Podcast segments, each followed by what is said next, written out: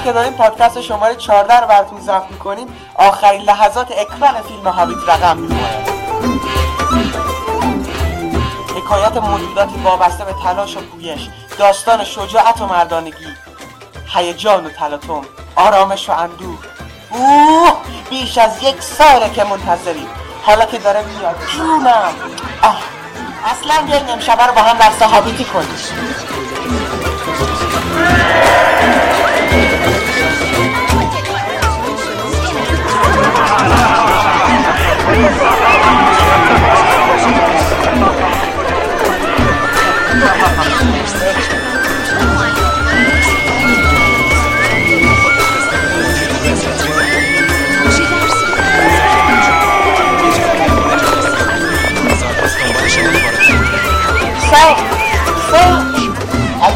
واقعی مبنی فراز کن.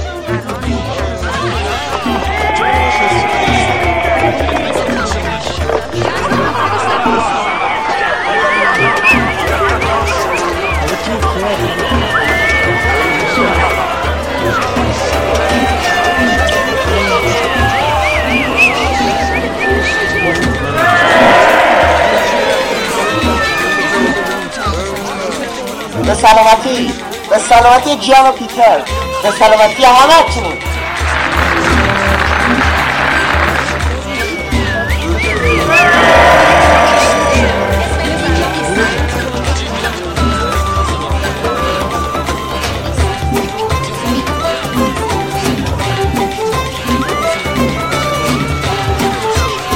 باسو، اون کیک خونده هم ببر برای خانم کمچی ها.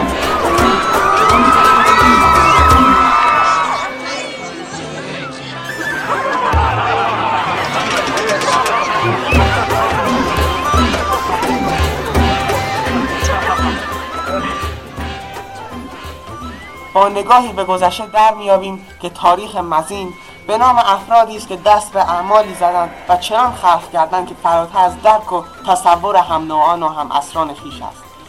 بیشک تالکین یکی از ایناست، کسی که با رقص قلم در دستانش تابلوی بی‌نظیر از هنر و ادبی رو به انقراض بود.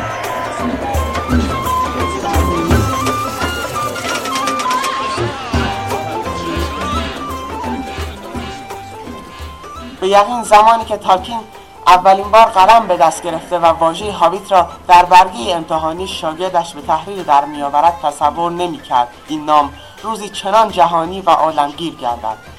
اما تقدیر همواره چنین است که حماسی‌ترین کارها نیز با قدمی کوچک آغاز شود.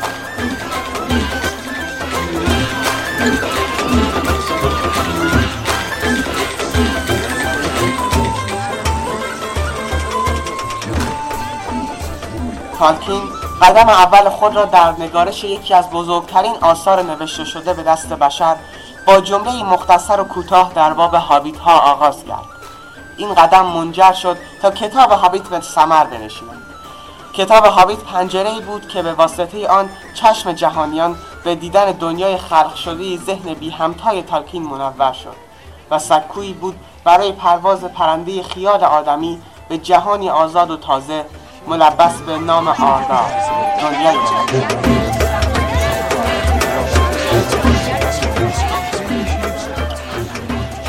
دنیای پنهان پشت کلمات و عبارات کتاب هابیت که تا امروز به مددگری تصویری در ذهن خوانندگان تصور میشد، حال به ید پرتوان پیتر جکسون به قالب فیلم درآمده و هنر سینما را بار دیگر پس از ارباب حلقه ها به نام تالکین و آثارش تقدیس کرد.